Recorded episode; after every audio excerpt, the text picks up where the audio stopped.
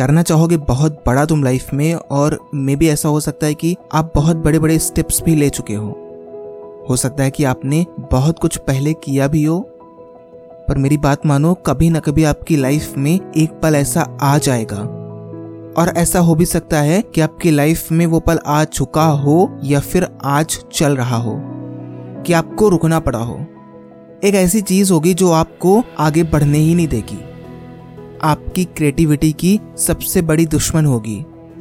आपके लाइफ के बड़े बड़े डिसीज़न का सबसे बड़ा दुश्मन होगा ये। क्या है ये? और अगर कोई ऐसी चीज़ है तो उसे ख़त्म कैसे करेंगे?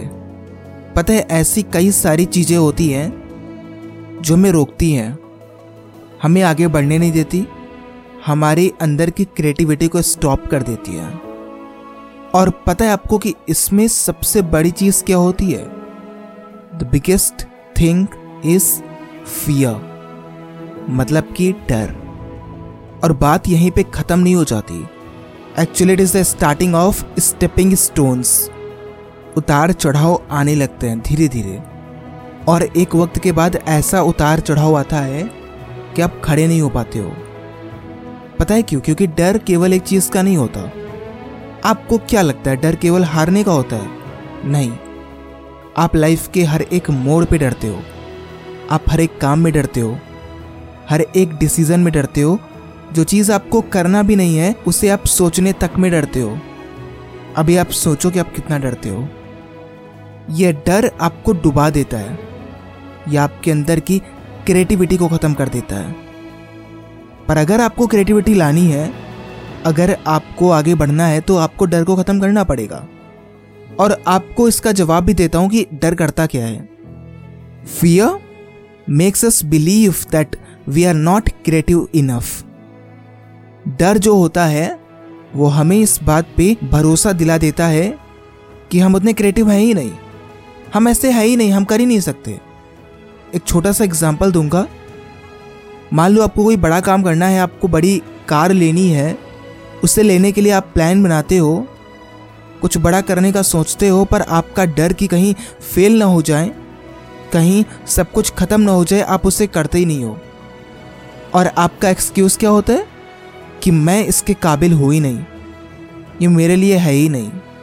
The whole system is working on it fear आपको ये बिलीव करा देता है कि यह आपके लिए नहीं है। आप उस लायक नहीं हो। एक राइटर है जो कुछ लिखना चाहता है। पर उसके अंदर का डर उसे अगली लाइन लिखने ही नहीं देता। पता है क्यों?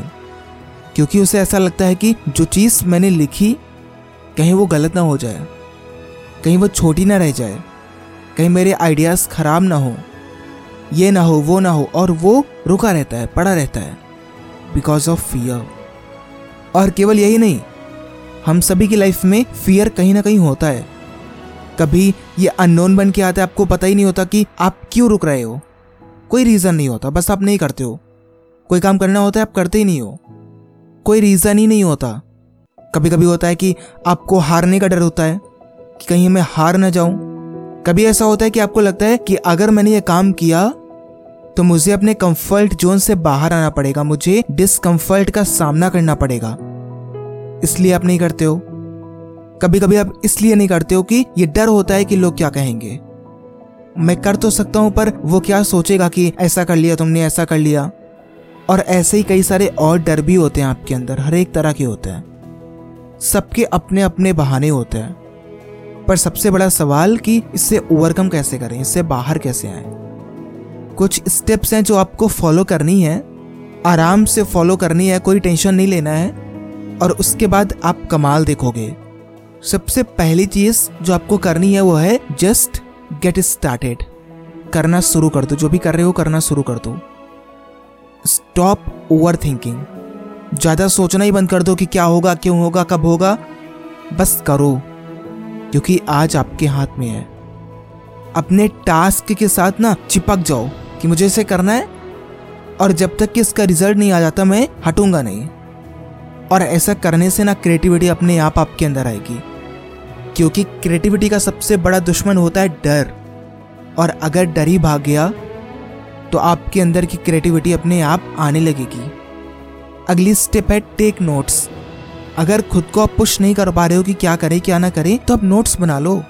राइट डाउन करो कि मुझे क्या करना है, कैसे करना है। आपको एक रफ आइडिया मिल जाएगा। फिर आपको ना सोचना नहीं पड़ेगा। थोड़ा वक्त लगेगा, फिर आप उस पॉइंट्स के अकॉर्डिंग काम करना शुरू कर दोगे। Step three acknowledge your creativity खुद को कहो कि मैं अच्छा हूँ। खुद को कहो कि मैं क्रिएटिव हूँ। अपनी स्किल्स को रिकॉग्नाइज करो कि हाँ मैं ये कर सकता हूँ, मैं ये कर रहा हूँ तो मैं कर सकता हूँ। बिलीव करो कि मैं इसके लायक हूँ। बस उसके बाद जो कॉन्फिडेंस आएगा ना, वो आपको और क्रिएटिव अपने आप बना देगा। अगली स्टेप है बी इंस्पायर्ड जो भी आपके आसपास है या फिर जिस भी तरीके से आप लेना चाहते हो, बस आप इंस्पायर रहो। डीमोटिवेट नहीं होने का है, कुछ भी हो जाए। अपने आसपास ऐसे लोगों को रखो जो आपसे क्रिएटिविटी की बातें करते हो, जो आपको क्रिएटिव बनाते हो। ऐसे लोगों को मत रखो जो आपके आइडियाज़ को खत्म करते हो। और ऐसे काम बिल्कुल भी मत करो जिसमें आपका पैशन ही ना हो। देखो नॉर्मल काम करना है तो करते रहो। उसके लिए ना पैशन की ज़रूरत होती है न किसी और मोटिवेशन की, पर जब भी आपके पास कोई अलग आइडियाज़ आते हैं, कुछ करना होता है, तब आपको ज़रूरत होती है पैशन की। वो काम आपको अच्छा लगता है कि नहीं? एंड इफ़ इट इज़ तो वो आप कर लोगे, चाहे आपको उसमें हज़ार बार फेलियर मिल चुकी हो। पर अगर आपका पैशन नहीं होगा ना तो एक बार फेल होके आप भाग जाओगे। आपको लगेगा कि ये मेरे लिए है ही नहीं। अंत में केवल एक बात याद रखिएगा जैसे वो कहते हैं ना कि हर एक सक्सेसफुल पर्सन के आगे हज़ारों चैलेंजेस आते ही आते हैं। उनको पार करके ही वो सक्सेसफुल बना है। सेम वे हर एक वो इंसान जो क्रिएटिव है आज, जिसके अंदर आपको क्रिएटिविटी दिखती है, उसने ऐसे ही हज़ारों क्रिएटिव ब्लॉक्स को पार किया है। और उन्हीं में से एक बहुत बड़ा होता है फियर अगर ये खत्म किया ना तो बाकी छोटे छोटे ना उतना मैटर नहीं करते। क्योंकि वो आपकी लाइफ का बड़ा पार्ट खाते नहीं है। They just are to help you कि प्रॉब्लम आ सकती है, आराम से चलो, देख के चलो, संभल के चलो छोटे छोटे होते हैं और वो होने भी चाहिए। पर कोई बड़ी चीज़ नहीं होनी चाहिए कि आपका रास्ता ही रोक ले। आपको बढ़ने ही ना दे। वो आपके लिए हार्मफुल हो जाता है। So master your fear and till then be unstoppable